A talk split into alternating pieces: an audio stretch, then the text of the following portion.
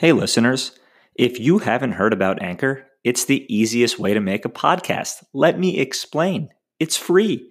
There's creation tools that allow you to record and edit your podcast right from your phone or computer. Anchor will distribute your podcast for you so it can be heard on Spotify, Apple Podcast, and many more. You can make money from your podcast with no minimum listenership. It's everything you need to make a podcast in one place. Download the free Anchor app or go to anchor.fm to get started.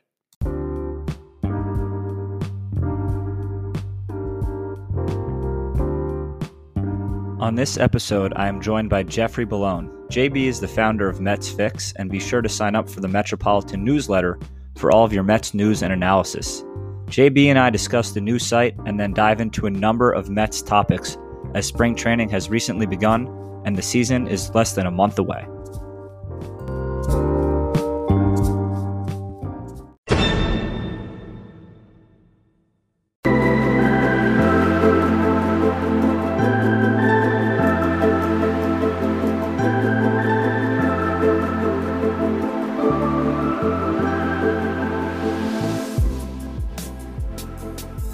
I'm joined by JB from the Metropolitan and the Mets Fix is the Twitter account. JB, I've really been enjoying reading your guys' content of late. Now with the season coming around, I just wanted to start off by asking you when did you guys get the Metropolitan started, kind of what the goals are and what you see in the future for this for this site?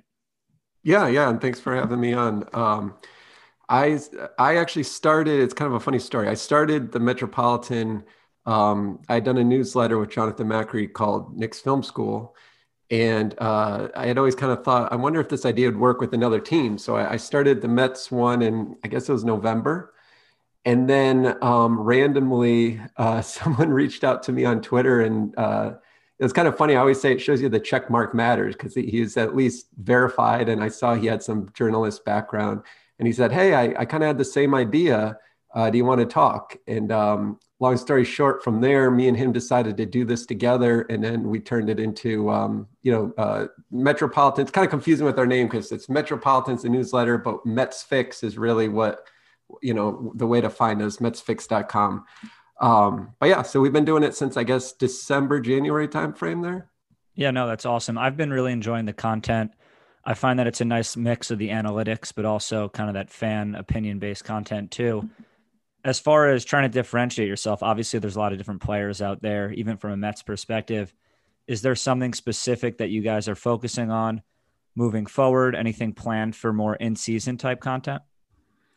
Yeah, I mean, it'll be d- different. I mean, it's funny. You could never do a Mets newsletter any other off season, right? I mean, to think we started going every weekday in January it's like if it was any other time, you know, there'd be nothing to write about because they didn't do anything. But this year there was tons of things, you know, whether it was Chase and Bauer or, um, you know, obviously at the Lindor trade.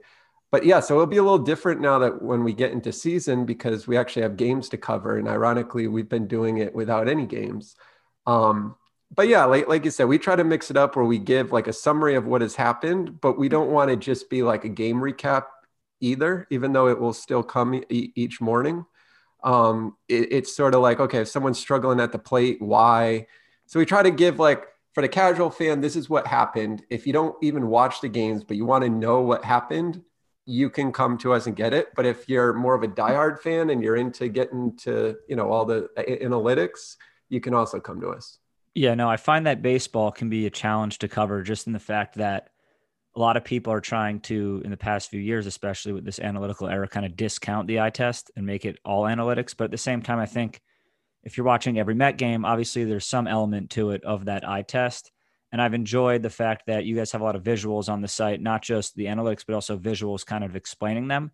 And i think that's definitely helpful for the average fan who while they want to kind of keep that old school opinion involved at the same time it's almost it's almost a necessity to back that up with the analytical data at this point, right? Yeah, yeah. Well, it's funny because you know I I always have like the constant battle with with my dad, who's kind of more traditional fan, and the conversations we have, and it, and it's funny though because you know I'll try to come at him with all the all the analytics, and then sometimes it's like just him watching the games, he'll pick up something that I don't studying the stats, and it and it shows you that you know it, it does matter what you see, but I think it is about how it's presented. So right now there's a lot of sites, you know, whether it's Baseball Prospectus or FanGraphs, who they're tailored for a certain type of audience. And I felt like beyond just Mets coverage, there's a bit of a gap of people writing about um, numbers or analytics, but in a way that's approachable to people. Um, and you're mentioning about the graphics. I have this funny thing where it's like I try, I might write a whole piece on like exit velocity, and I actually might only put two or three stats in the piece, ironically, because I'm more talking about the concept and leading into it. Because if you're just throwing the numbers out, I think a lot of people are gonna, you know, kind of be cross-eyed by the time they read it.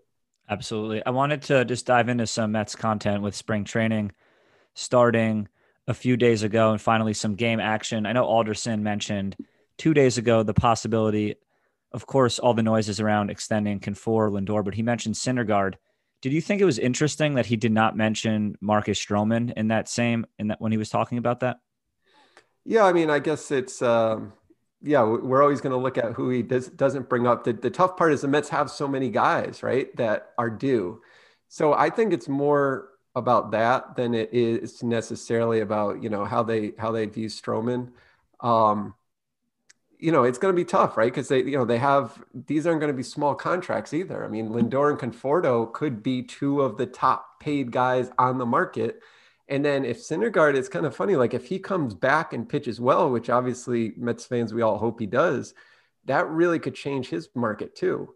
And then Stroman, we saw in his first start. I mean, you know, he he's got his new split change he's throwing, and um, you know, he he was out all of 2019, so we, we don't or 2020, so we don't know you know how that impacts him but the point is he could have a big season too. So i guess i didn't find it strange just because there's so many guys but i do think they're going to be in an interesting situation where each one of them on their own could be very expensive to keep. Yeah no and they're all coming off kind of different seasons. Conforto i guess it's however you want to judge the 60 game season but was obviously a star last season and then with Syndergaard, if you're him I feel like you'd be more inclined to try and show what you're capable of this season because he's coming off a more of a kind of a rough season for him. So I don't know if he has as much incentive to re-sign prior to showing what he's capable of coming off of Tommy John. Of those three guys, is Lindor the guy that you would hope they re-sign the most? Um, yeah, I mean, I feel like he's the one I'm most optimistic that they could get a deal done even before the season. Um, and he has he does have a longer track record than Conforto. I mean, if you're a Mets fan, you always like the guy who came up through the system. Um, but that said, you know, it wouldn't shock me if Conforto, like I said, we had a 60 game season last year. If he came back to down to earth a little bit, where Lindor, you know, we've seen it over time. I mean, I know he had a bad season last year, but you know, we know what he is. Um, but you know, we're splitting hairs between those two. I think they're both going to be top level players, but I guess with Lindor, maybe just because we have a little more to go off, I, I'd feel a little safer right now with him. I agree. I think Lindor, especially just given what he's capable of defensively, it's harder to find shortstops with that offensive talent as compared to the outfield. Another question I know we brought up Stroman last uh, yesterday after his start. He was he has obviously been very confident. That's always been kind of p- part of his personality. But do you think there's almost a fine line with Stroman between his confidence and maybe being mixed up for some arrogance? I mean, from a fan's perspective, I enjoy it, but do you think from an outsider's perspective, if you're not a Met fan, you might view it as view it that way?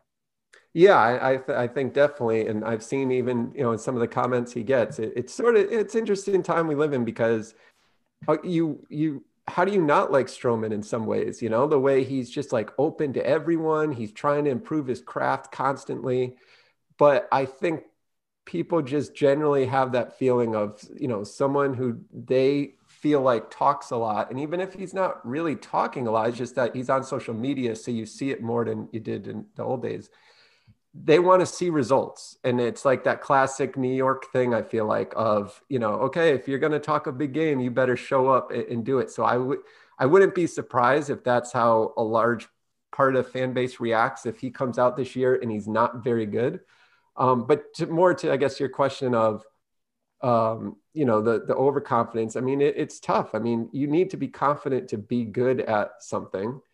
Um, it's almost like with a baseball player, you, you know, any professional athlete, if they're not arrogant or they're not a little, you know, Michael Jordan's the best example, right? If they're not full of themselves, I don't know if they can compete on the same level. So, so I'm fine with it, but I could see why it rubs some people the wrong way. No, that's a great point and great comparison. I think that also in baseball, sometimes personality is almost discouraged, unfortunately. Yep. So it's nice to have guys like Stroman and Lindor who kind of show that confidence on a consistent basis. So I'm excited about that. Um, going back a little bit more to the analytical aspect, I know that I kind of fall in this rabbit hole of saying, "Oh, well, this player is better because his he is a better WAR." That's fact. There's no argument here. Is there a specific analytic, whether it's WAR or something else, that you find yourself constantly looking at, um, or are you trying to still kind of mesh that eye test with a lot of these different analytics? Is there one that you really focus on? Well, I think when you look at hitters and pitchers, it's kind of two different animals. So with hitters, I feel more confident looking at WAR because I think it does a pretty good job of combining, you know, both offense and defense. Obviously, defensive metrics have gotten better, I think, now with the StatCast data than they were before. Um, but offensively, in particular, you know, whether you want to use like WRC weighted runs created plus or just you know, old fashioned like OPS on base plus slugging. I mean, those are pretty telling stats. You know, they really are. Where pitching, it's it's really tricky because you can look at a guy's ERA and it just does not tell you a lot. So if pitchers, especially nowadays, I like to look at, you know, their strikeout rate. And I like to look at the individual pitches because that's where, especially free agents, when you're, you know, looking at who the Mets were going to sign and, and trying to think, will they be good? you know, you can look at a guy's stats from two years ago, but if he changed his pitch mix, it's like a whole different guy you're looking at, you know. And Stroman's a good example. He has his split change now.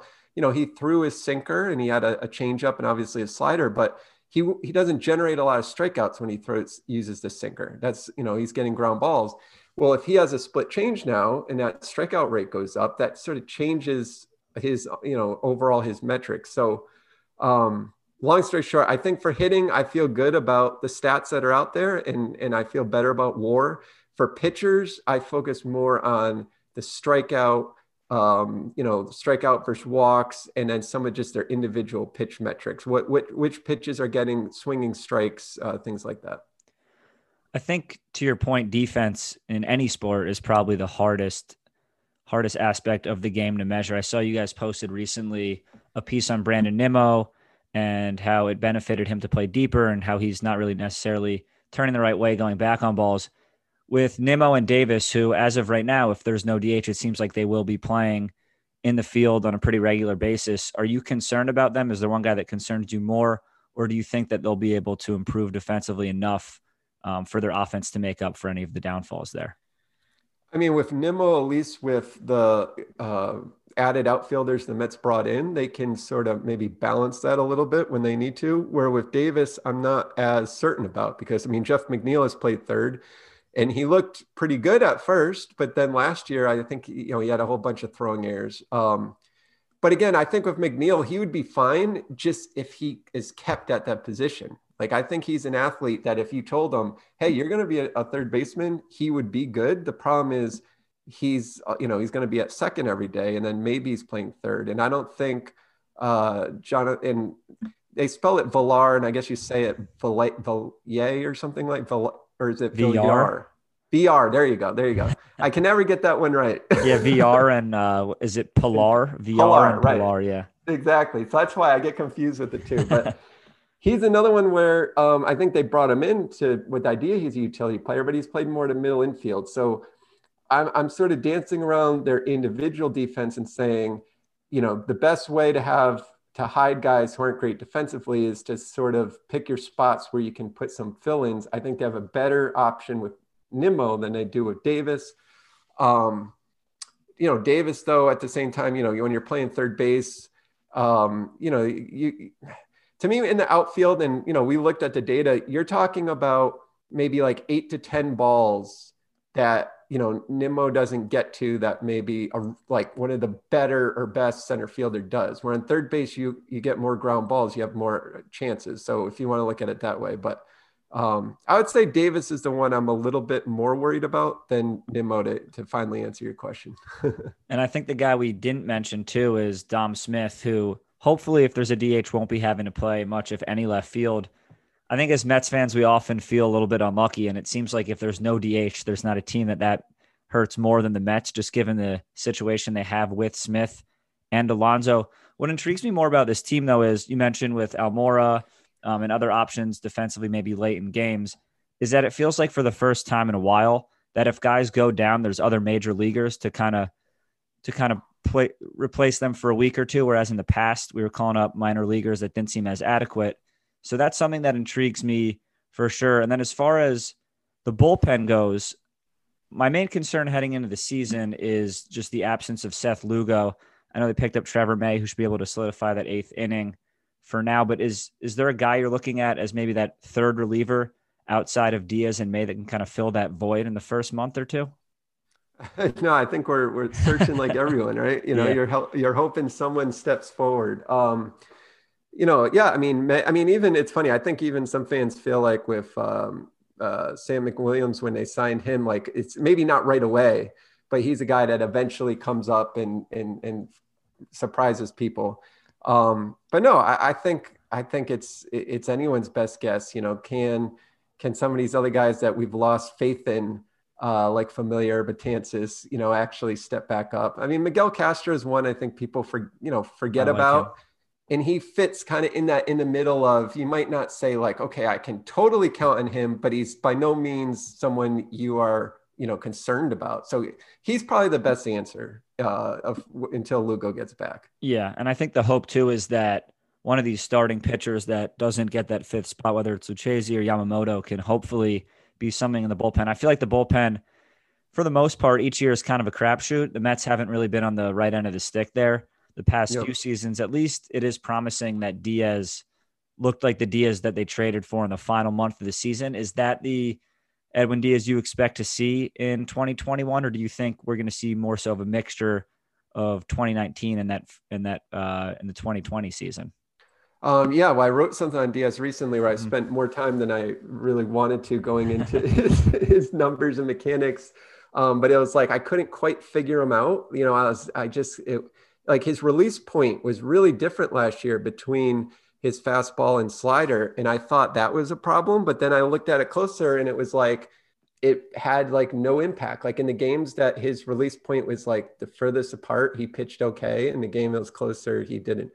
Um, but what it comes down to is it seems like consistency with mechanics with him. When he does have a consistent rhythm and he hits his spots with you know with his fastball and getting people to chase with his slider, he obviously puts up great numbers will that carry over? What worries me is that there's nothing to suggest that, like, okay, he was doing something wrong.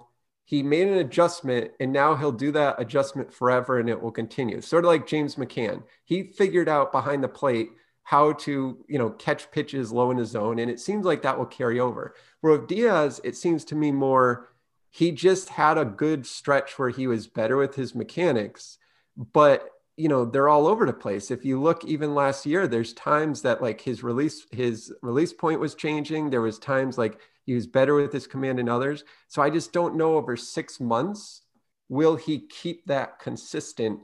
Um, like i said i just feel better if you said okay he started throwing his slider totally different than before but it just it just wasn't that. It was just like he was just consistent with his stuff and he got good results but there's nothing to me that shows like a switch went off it you know that i can guarantee he will continue to do that if that makes any sense. No it does. Diaz is a hard guy to figure out because even more so in the first month of the season but even in 2019 it seemed like any time he missed his spot it wasn't a single it wasn't a line out or a deep fly out. It seemed like it was often a home run. Um, it just seems like anytime he missed he paid for it. Whereas a guy with his stuff, you would think that he can afford to miss and get mm-hmm. some swinging misses or weaker contact. But it seems like anytime he did miss, he it was um, the Mets were paying for it. So it's almost like when he's in, you're kind of holding your breath. Although, yep. I mean, that's really the case with any Mets closer in the past. Although obviously in that final month he was great. Something that I mean, I may be overlooking this, looking too much into this, but something that I do think about is how will he react if they do start to get more fans in the seats? I'm not sure because the first season I was kind of saying This is more so just from watching the games that I'm not sure that Diaz was built for New York and this market. So part of me thinks that when fans come into the games, that could have a slight effect on him. If he's succeeding, you would think the opposite. But um, Diaz is one of those guys that I think the Mets are banking on to do a good job in that ninth inning. And I think that a lot of their season, just like with any team, really depends on if he's able to close out games. Yeah, no, and you know, bullpens, they're just so temperamental. I mean, even look at the Dodgers, right? The the most stacked team. And they're going into the year where, you know, they have Kenley Jansen and literally 75%. I mean, he's their all-time greatest closer, but yet I'd say 75% at fan base is not confident in him at all. And, you know, it, it's just this this thing where it's so odd how you could have teams that are really good and how quickly you know, your closer, your eighth inning guy, you can lose faith in. You have a couple bad outings, or like you said with the fans, you know, it, it is a mental exercise of you're sitting out there in a bullpen all night, and then you come in and you could throw literally two pitches and be on the back page of the paper. And in you know, and in New York, it's funny. I think that's a thing. People talk about the impact of the fans. I think the the tabloids, like the New York Post, New York Daily News, there's few towns that have papers like that where when you make a mistake, you blow a game you will literally be on the cover the next day. You know, if you're on in Seattle and whatever the Seattle Times or whatever the paper is like, you're just like maybe a little sub headline in the in the corner of the paper. It's not like you're faced with like some ridiculous headline. So so yeah, I think I think that does have an impact. I think it's tough.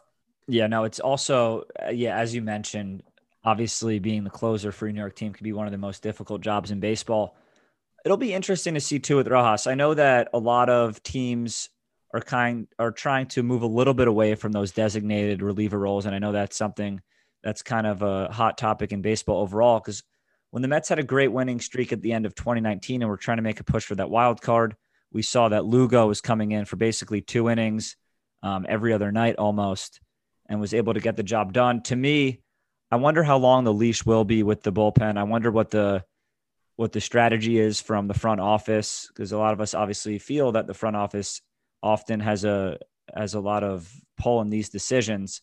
So I'm curious to see if that ninth inning, I think it will be Diaz's every night, but I'm curious to see how role oriented this bullpen is overall, especially when Lugo comes back because they do have a lot of viable arms. So it'll be interesting to see because part of me thinks that if a starter comes out in the sixth inning and there's guys on and they have their three best hitters up, part of me thinks that you should sometimes bring in your best reliever, but we've seen that it's kind of the reverse in baseball. Do you have any feelings on that? Do you do you subscribe to having designated roles in the bullpen, or do you kind of think that based on the situation that should kind of dictate who comes in? Yeah, I mean, I think this is again where you're juggling the the numbers and the personalities. I mean, I know Trevor May, he was on a podcast right right around when the Mets signed him, and I think he's actually on the um, Simply Amazing pod recently where he talked about the importance of roles. So I think there's some guys that like having, you know, this is my inning and they can now structure their whole night, their whole routine when, you know, they know when they're going to start getting loose, when they're going to, you know, when they have to feel good with their warm-ups. And then if you suddenly upset that, it throws them off. So I, I think that's what's always difficult, especially as fans watching from afar, is – you know, we can look at the, you know, what they call the leverage of the situation. Like, okay, it's better. Like I said, it's a top of the seventh inning, runners at second and third. This is actually the toughest outs to get, not nobody on in the ninth with a three run lead. But you just don't know, like, how does Diaz respond having to come in then? And then back to what we are talking about, how a lot with him is about him executing on his mechanics. That's where you know, that there's a lot of studies that say that clutch doesn't matter in baseball because over large samples, it just shows good players are good no matter what. That's that's what the stat nerds would kind of tell you. But I think what they overlook is, you know, you don't know an individual situation where you come in and it's a tense situation. And I mean, we all do it in everyday life, right? Like when you're nervous, you just you're not as smooth in what you're doing. So you know, I, just think that's what you have to balance in terms of when you bring these guys in in different spots. If you feel like you have the right personalities to do that, then I think it obviously makes sense. But if your guys are the type that they seem better having their defined role, I think that makes sense. And that's that's how you find the balance depending on the team. Yeah, to your point, JB, I think it certainly does depend on what those pitchers prefer. This is probably a probably not the best comparison, but it's almost like in the NBA where most of these star players they have their exact minutes regimented each game. They know they're playing the first eight minutes of the first. They'll come back in with six left in the second quarter. And I know that might not be the like to like comparison with these relievers, but I feel like as you mentioned, they come in in the seventh for the first time all year and they struggle and they kind of think that all right, well, I'm more suited for the eighth or ninth inning. So we'll see how Rojas handles it. I wanted to move over to the offense. I think that as a Mets fan, we kind of view the two strong points with this team as the starting pitching and the offense, and we're kind of waiting to see what happens with the defense and bullpen. But looking at the offense, I think this is one of the better offenses on paper the Mets have had in a while. Granted, I feel like I say that heading into most seasons. Um, I feel like there's five guys in this offense, whether it's Conforto, Alonso, Smith, um, McNeil, or Lindor, who can kind of carry the offense at any given period between those guys, is there a guy that you would want to bet on this year that you think is going to have that monster season? Um, I mean, I, I, like the, I like the idea of Lindor obviously having a bounce back season. You know, he had a rough 2020 for his standard.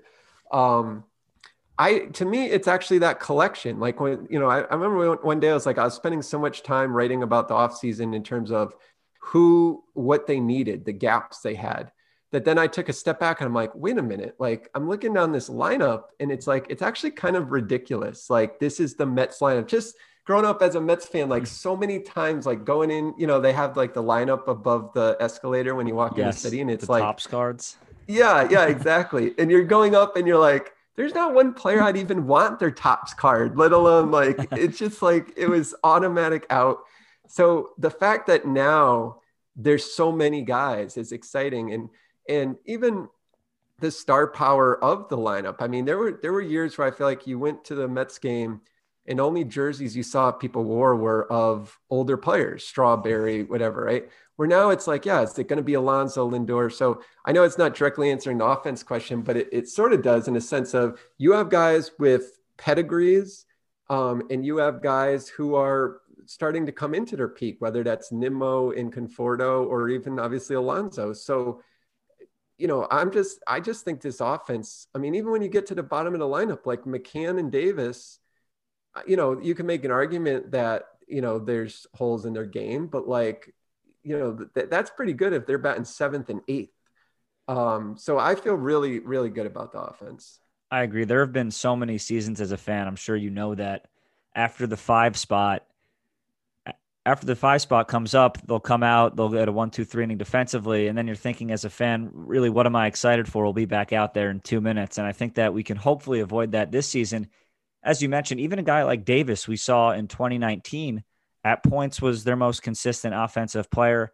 And I know McCann's made some adjustments in his offensive game. I was hearing yesterday how he kind of went to an open stance. I saw you guys wrote something actually about his hard hit rate and exit velo mm-hmm. compared to Realmuto now that I bring that up, can you actually elaborate on that and kind of maybe talk to us about James McCann and the season he had last year and kind of what to expect from him offensively? Yeah, well, it's funny. He was the one signing I wasn't actually thrilled with. Um, not really because I wanted Realmuto, but just because I didn't see why you had to spend forty million dollars on on McCann. I've warmed up, uh, you know, a little bit to him because um, I think he brings a lot of different things. So you know, it's not just a little bit offense, but he improved his his catching metrics as well as you know just his relationships with with pitchers. Apparently, he's a you know a good battery mate to have. But yeah, I mean, in that article in particular, we are looking at um, you know exit velocity is something that now like everyone kind of overuses, but it's just you know how hard do you hit the ball. But what uh, Tom Tango, who's kind of like the brainchild behind all this Statcast numbers, um, I was talking to him about it, and he basically said that if you want to be predictive, so it's one thing being descriptive. How hard did you hit the ball? Now we know 102 miles an hour. But if you want to be predictive, it's better to look at um, the distribution of the hard hit balls. So, how often is a player hitting the ball really hard? And McCann had, um, while his average exit velocity was the same as Realmuto's, when you look at their distribution, so let's just say you hit the ball 100 mile an hour or 75. That means one time you might have hit a home run, and another time it was like a soft hit ball. Well, your average is going to be obviously somewhere in the middle there. Versus if you hit it both times 75, then you had two, your average is the same, or I meant to say 150. Yeah. That your average is the same, but the person who had that one really hard hit ball has a better outcome. So kind of hard to explain, I guess, saying it out loud, especially when I mixed up the numbers. But the point is that you want to have more a distribution of harder hit balls, and McCann didn't have it quite as much. Where it looked like, if you looked at the numbers, he was closer to Realmuto than he really was. No, I'm excited to see McCann. I think also I enjoyed Wilson Ramos. I think he's a very likable player, and despite the what seemed like games where he'd ground out to third base 15 times in a row, um, I, he obviously produced offensively, but I think we did get killed defensively with him. And I think it'll be nice to finally have a guy, even seeing yesterday in the spring training game, a guy that can throw out base runners because I think the Mets have struggled in the past few seasons of holding guys on base, whether it's Syndergaard, um, it was Matz in the past, but that's definitely been something that they've struggled with. And that can be extremely frustrating when in the past there have been offenses that have been less potent and we have these great pitchers on the mound that are giving up one or two runs because of those runners on base. And not even that. I think that a lot of times they can get very distracted by the runners too, which could really affect just their pitching performance overall. So I'm excited mm-hmm. to have um, a more legitimate backstop in McCann. Another question I had for you, JB, is it's interesting because if there is a DH, right, I would imagine that Alonso would be feeling would be the DH more often than not, given that Smith's a better defensive player. Looking forward, let's just say offensively, is there a guy that you have more confidence in in the future? I know that could be a tough question, but is there a guy that, whether it's Smith or Alonso that you put more trust in offensively? Um, I think I think Alonso, just because his power can be so game breaking, and you know that's kind of the way the, the game is moving right now. Um, you know, where teams are, you know, loading up. I mean, the Mets, you know, we're talking about base running against them. The other thing is base running themselves. You know, the Mets haven't haven't been very good on the base paths. They've added some guys to improve in that area. But the point of the old fashioned, you know, manufacturing runs versus the, you know, th- just relying on power, I think Alonso obviously gives you more of that. Um, so yeah, I think I like Alonso more in that regard. You know, Dom Smith, I'm interested though because he just seems like he's really, you know, a, good kid that's just trying to improve his his craft. So I wouldn't be surprised if he finds, you know, if he finds a role maybe different than how we're looking at it now once he's given a little more time to figure it out. Definitely. Just a few more items uh, that I wanted to cover clearly with spring training taking place right now, is there something that you year in year out try to focus on spring training? I find for me it's usually the pitching and really just staying healthy. But do you put much weight in into spring training? Um, is there a specific position or area of the game that you try to focus on that you think does carry into the regular season? Yeah, I mean it's um, we actually just did something looked at did spring mm-hmm. training training records matter and it turns out they don't like we would guess except the extremes so if you go like 25 and five or whatever in spring, you probably have a pretty good roster. In in it, it is true, like teams that have won at least 70% of their games, there's a high correlation they do well. And then opposite, if you go five and 25, you're in trouble. So I'm I am always kind of like as a fan, I'm like, just don't be terrible. Like there's been some years the Mets have done that recently where they'll lose a bunch of these spring games. And I'm like, all right, spring training, I don't want to worry, but I don't want to be five and 25 either. But in terms of um, you know, it's health.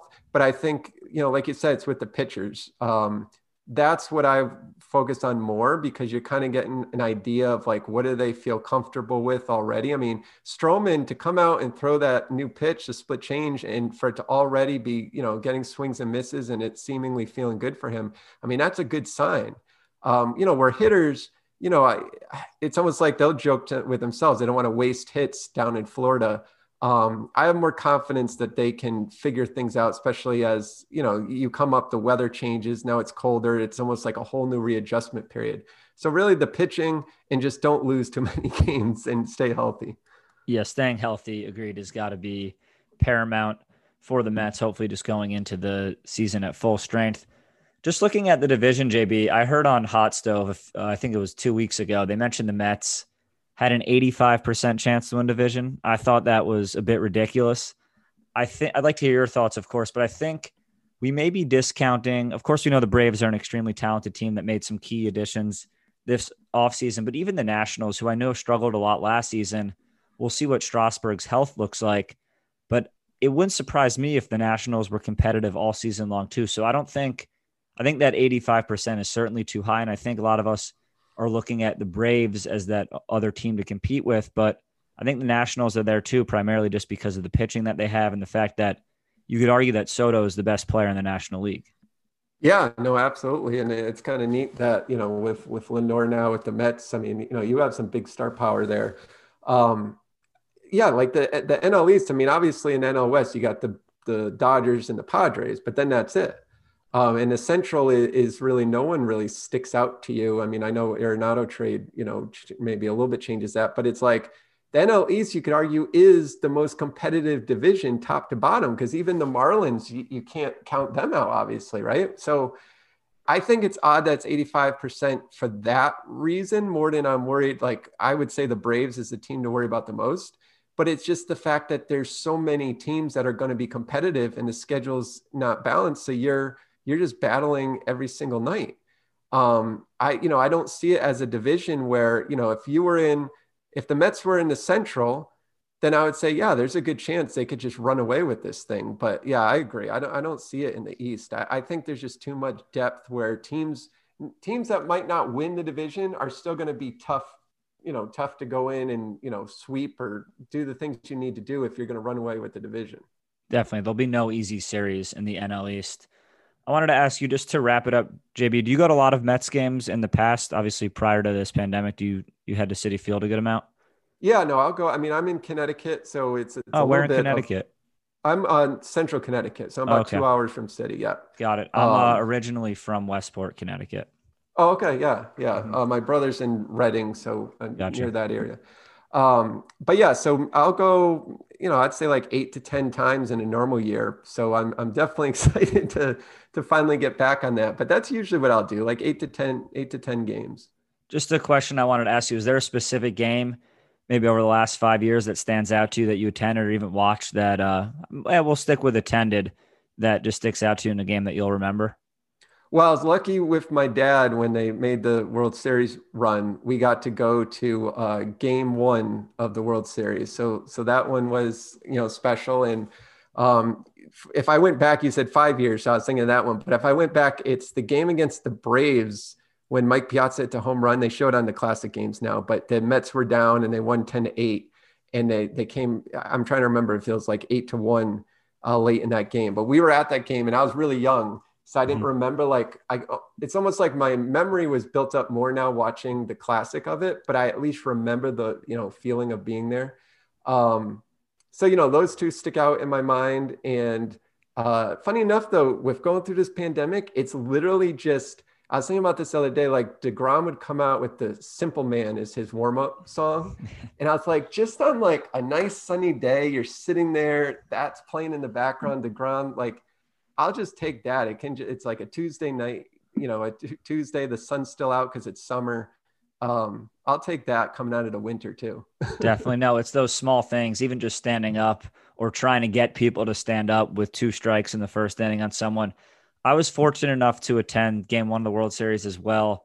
Okay. Um, or I guess game three, but the first home game. Yeah, that's um, yeah, yeah, yeah, And I remember, I think the, I mean, yes, the Mets won that game. I remember David Wright had a good game, but I think the best moment of that game was the first pitch when Syndergaard threw it right under. Escobar's chin, and that crowd that was so ready to just unwind um, was so pumped up just to see our tough pitcher, give him some chin music, and kind of show him that we weren't going to go down easy. So I remember that. Yeah, I'm looking forward to go to some games, hopefully in a more normal atmosphere. I know even, I mean, I know guys like Alonso kind of feed off that, so I'm looking forward um, just to attend some Mets games in the future, hopefully later this season. Yeah, well, it was funny too, and, and you're right. Uh, game three, I'm thinking of the first home game, but I, we were we were in the upper deck, and there was this guy sitting by us, and he was like killing because you know, right? If you remember, he was struggling a bit, so a lot of fans wanted him out of the lineup. And I remember he came up, and the guy was like, "I swear to God, if David Wright does something, I'm taking my pants off." And then Wright did something, and just, it was just like one of those classic, like only like what other like event would you get like a bunch of people together and, and like these type of things come up and happen and it just you know it's this weird thing we do as fans but it, it was funny No, that's awesome. There's not much better. Yeah, right. Hit that uh hit that home run and then did this little crow hop around the bases. Yeah, Yep, yep. gives me chills even thinking about that. But yeah, I'm excited, JB. I appreciate you taking the time to join us, and everyone definitely go follow at Mets Fix. Subscribe to the newsletter. Great content there as far as analytics, opinions, um, and I look forward to reading your content throughout the season. Thanks for joining us. All right. Yeah. Thanks for having me. I appreciate it.